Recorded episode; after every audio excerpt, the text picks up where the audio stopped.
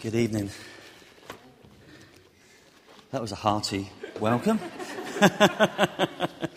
Let's try that again. Good evening. Hey, that's better. That's better. Right, I don't know about you, but I really enjoyed that, that time of worship there. And I, I whispered to Lynn and I said, uh, the lectionary reading tonight is what we've just heard. Notice I said the lectionary reading. I'm really getting to all this Anglican terminology. And you know what? I got a funny feeling that God wants to speak about something that's not in the lectionary reading necessarily.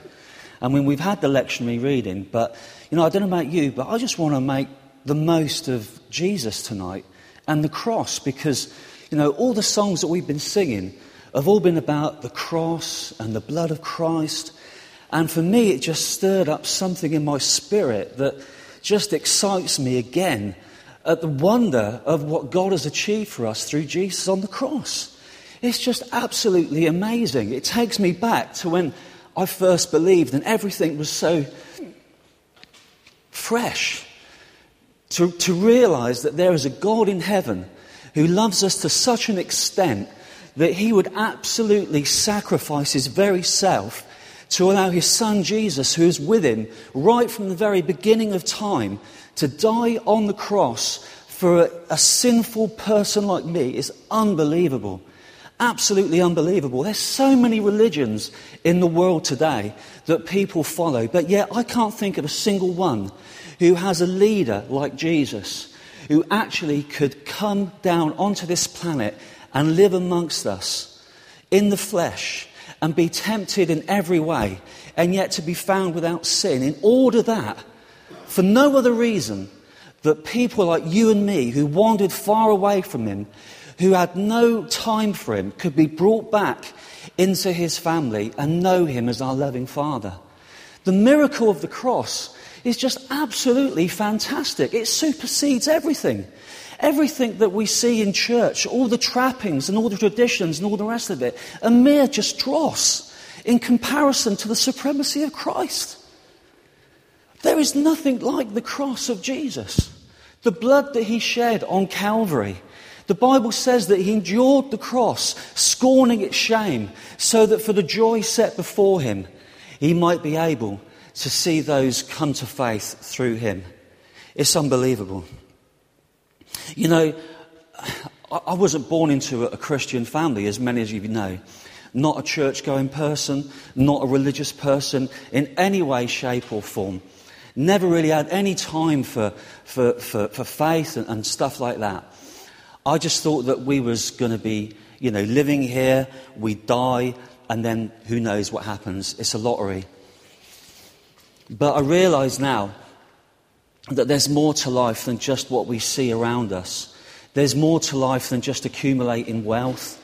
There's more to life than just being a good person. There's more to life than you know, what it is we're able to, to achieve, how good we might be in a job, how many children we might have, whether we attend church on a regular basis. There's something that just goes far beyond the things that we can feel, see, touch, taste, and hear. You know, we were made in the image of God. You know, even that is just an incredible thing. It's a miracle when you think about it because we've been set above the animal kingdom so that we could have a personal relationship with Him. We've been made not just as flesh and blood, but we've got a soul and a spirit. We've got the ability to be able to actually commune with our Father in heaven.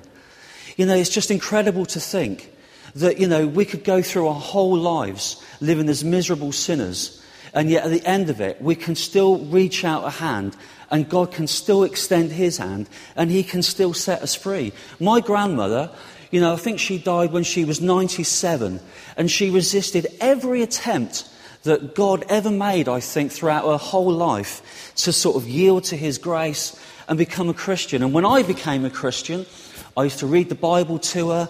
And she didn't mind me reading the Bible to her, but whenever I sort of broached the subject about her, you know, giving her life to Jesus, she would never respond.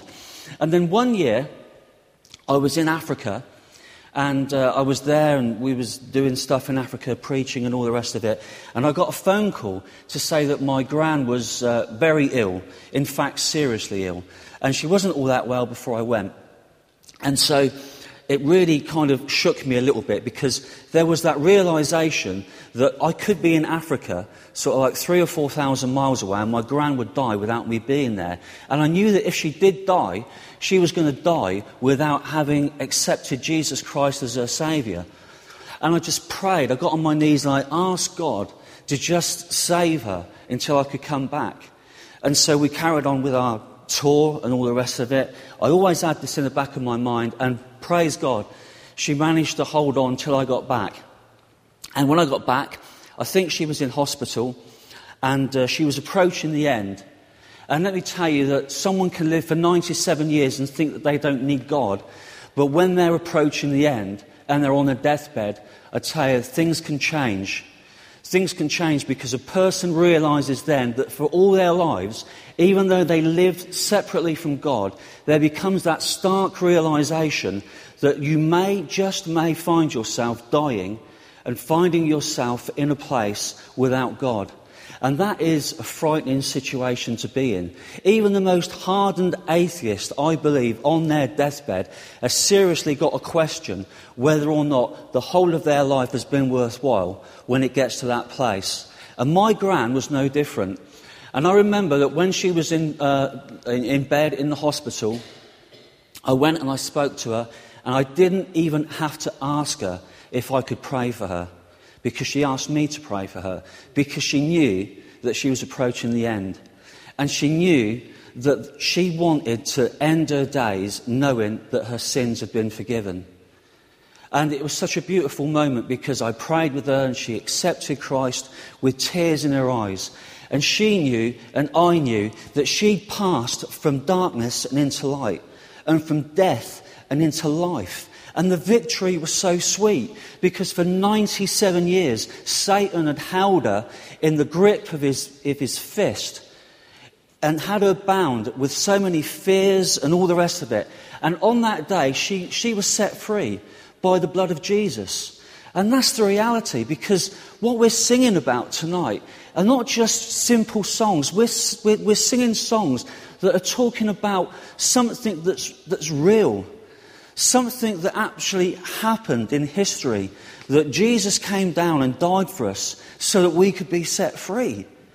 You know, when I got set free by the blood of Jesus, when I, you know, turned from my sin and asked Him into my life, my life changed. I cannot believe for the life of me how anybody could not believe in God. How can anybody not believe in Jesus? You know, you've even got to look at creation, and God is everywhere where you look. His hand markers everywhere. I, I, you know, I know I'm babbling, and I, I know I'm going on, but what I'm trying to convey to you is the wonder of the cross, the wonder of the blood of Jesus. You know, we come into church most Sundays and we mouth certain truths and all the rest of it, and we go through the motions, and we can walk out of there exactly the same way as we walked in. But God wants us to walk out of this place on a Sunday completely different from the way that we walked in. He wants to change our lives. He wants us to experience who He is. He wants us to know what heaven is like. He wants us to experience a taste of the kingdom of God now. That's what He died on the cross for. You know, when they went out and they preached to all the people, when Jesus sent them out and they preached that they repent and all the rest of it, they preached because there was a reality in what they were talking about. There was an absolute reality in it. Maybe we, I don't we're not going to go to the lectionary reading. And if Pads wants to tell me off, he can tell me off. let's, let's be a rebel. Let's be rebellious. Because, uh, sorry? Because I really just, I just really want to talk about Jesus. You know, I want to read from 1 Colossians chapter 1. Because when the music was playing, this was the, the passage that came into my mind, and I whispered to Lynn as I said, and I said to her, I don't think I'm going to read the lectionary reading tonight. Sorry, Pads. Sorry, Lord. I'm going to read this. Now, this is about Jesus.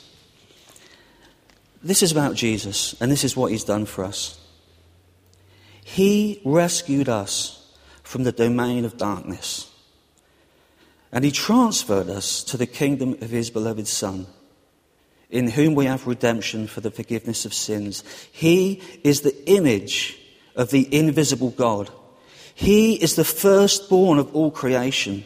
For by him all things were created, both in heaven and on earth, visible and invisible, whether thrones or dominions or rulers or authorities, all things have been created through him and for him. He is before all things, and in him all things hold together. He is also head of the body, the church, and he is the beginning, the firstborn from the dead, so that he himself will come to have first place in everything. For it was the Father's good pleasure for all the fullness to dwell in him and through him to reconcile all things to himself, having made peace through the blood of his cross. Through him, I say, whether things on earth or things in heaven. And although you were formerly alienated and hostile in mind, engaged in evil deeds, yet he has now reconciled you in his flesh, in his fleshly body through death in order to present you before him holy and blameless and beyond reproach. Isn't that fantastic to think that we were dead in sins? We were lost and without hope. We were in darkness and without hope in this world. And God knew that we could never save ourselves. We could never be good enough. We could never keep the commandments. The commandments were never there in order for us to be able to keep them. Because God knows full well that we can't. The Bible says that even if you break even just one commandment, at any given moment in time, it's like you've broken them all. You can't work your way into the kingdom of God. No matter how hard you try, no matter how many traditions you try to, to look, look out for, you cannot do it. And you'll tie yourself up in knots trying to do it. But Jesus had a much simpler way. A much simpler way. What we were unable to do ourselves, God done through his son Christ on the cross. What you and I were unable to do, God did. Because God knew that we couldn't work out our own salvation. God sent Jesus. It's by faith that we're saved. Through grace. And that not of ourselves is the gift of God. It's not by works so that any man can boast. It doesn't matter how bad you are, and probably even more importantly, it doesn't matter how good you are. I mean, how good can you be to be good enough for God? Where do you actually draw the line? How do you know when you've become good enough? How do you know when you've reached that mark? When, when you think about it, what we're talking about, a God, we're talking about a God who is holy, who was set above the heavens and the earth. Is there anyone here that can actually, in all honesty, say that not only have they kept all the commandments, that they could even be good enough? You can't. But what you can't do, God has done for us. But there is one thing you can do. There is one thing you can do. And maybe this is where we go back to the lectionary reading. Jesus sent out the disciples and he told them to preach about, uh, a, a message of repentance. Repentance is a word that we don't use very often nowadays. When I became a Christian, you know, preaching the gospel, repentance, it was very much more at the forefront of my thinking back then 20 years ago than what it is now. But whether we like it or not, we have to respond to the message that we hear. You know, God has done his bit. Jesus has died on the cross. Now, you can either accept that or you can reject that. If you reject that, that's fine. You can walk out of this building and you can carry on just the same as you always were. But you'll always live in doubt because you'll never really know whether or not you have been. You'll, you'll never know whether or not you've got a relationship with God. You'll never know that. But I tell you one thing you can do, and it's what I'd done 20 years ago. When I heard this kind of message, I realized that I had to do something about it. I realized that I couldn't carry on living the way I was living before. And there was a challenge set out before me to either walk out of the church that I came in the same way or to walk out a different way.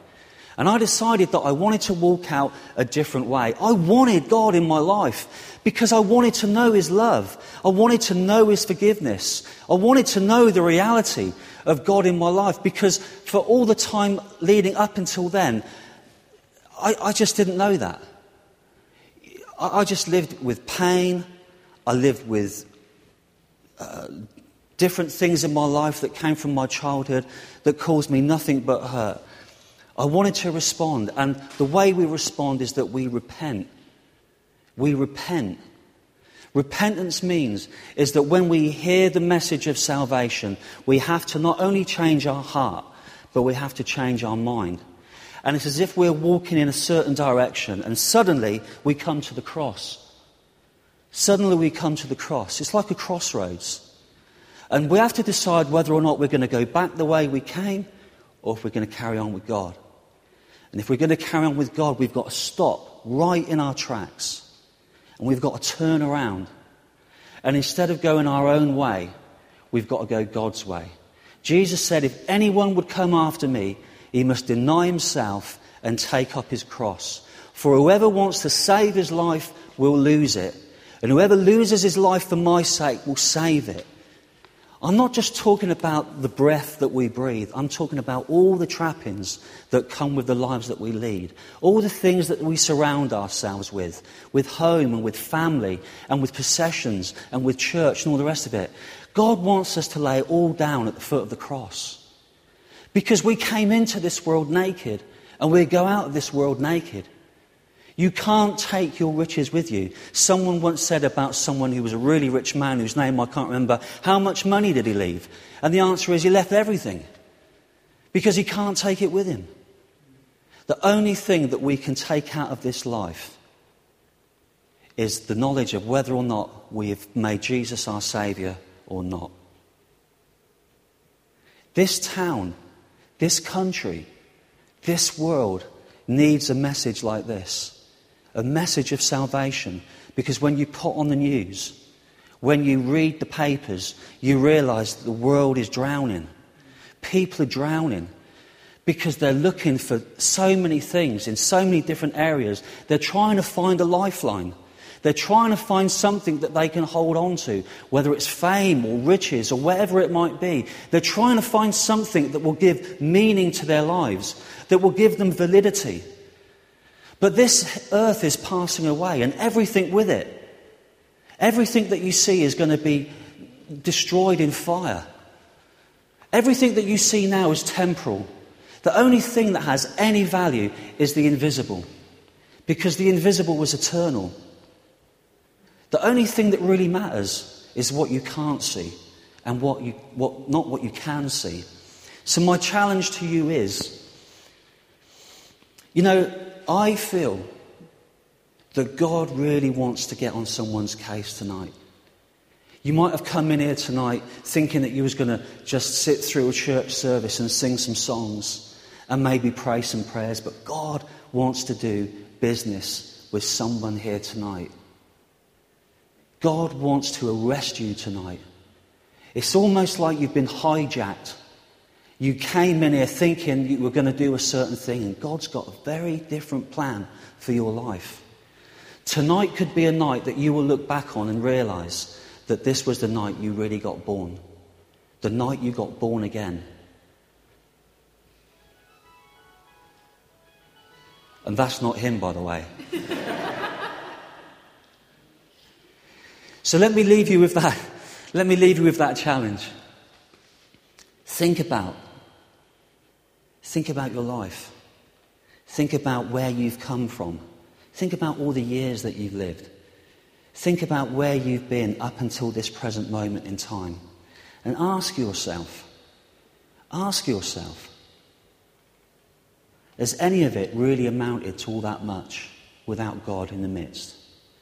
Has any of it really made much sense? Have you often looked around and asked yourself, what is it all about? Well, maybe tonight could be the night where you find out. Not because of listening to me necessarily, but because somehow there might be a still, small voice just whispering into the recesses of your heart and calling you and saying to you, Now's the time. Now's the time. Now is the day of salvation. The Bible says, Today, if you hear his voice, don't turn away because today is the day of salvation. Let's bow our heads.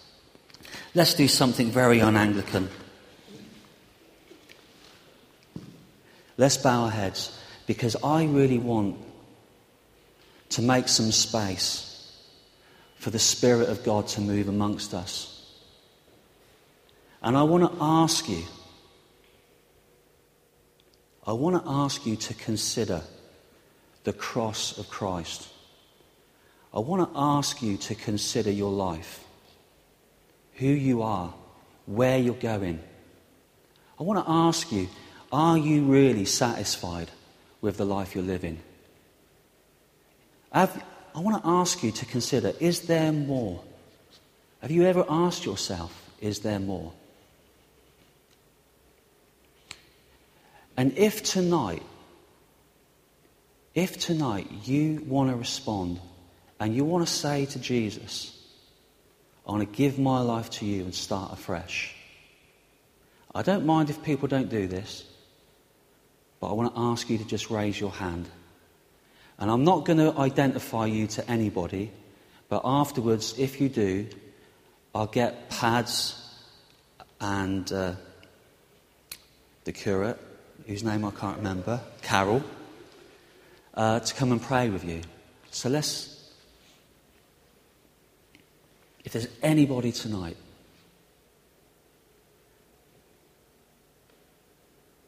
if you want to reach out to God, if you want to hold God's hand, if you want to know His saving grace and His healing touch, then just raise your hand, even if it's only six inches. And I promise you that tonight you can walk out of here with your sins forgiven. If you can just reach out to Him and ask His forgiveness. Right. Okay, thank you. Well, thank you for listening to me. I know it wasn't the lectionary reading. But uh, as I say, I just felt that that was something that, that God put on my heart to do, and I hope that's okay. And I hope you didn't mind listening to me banging on. Thank you. That's fine.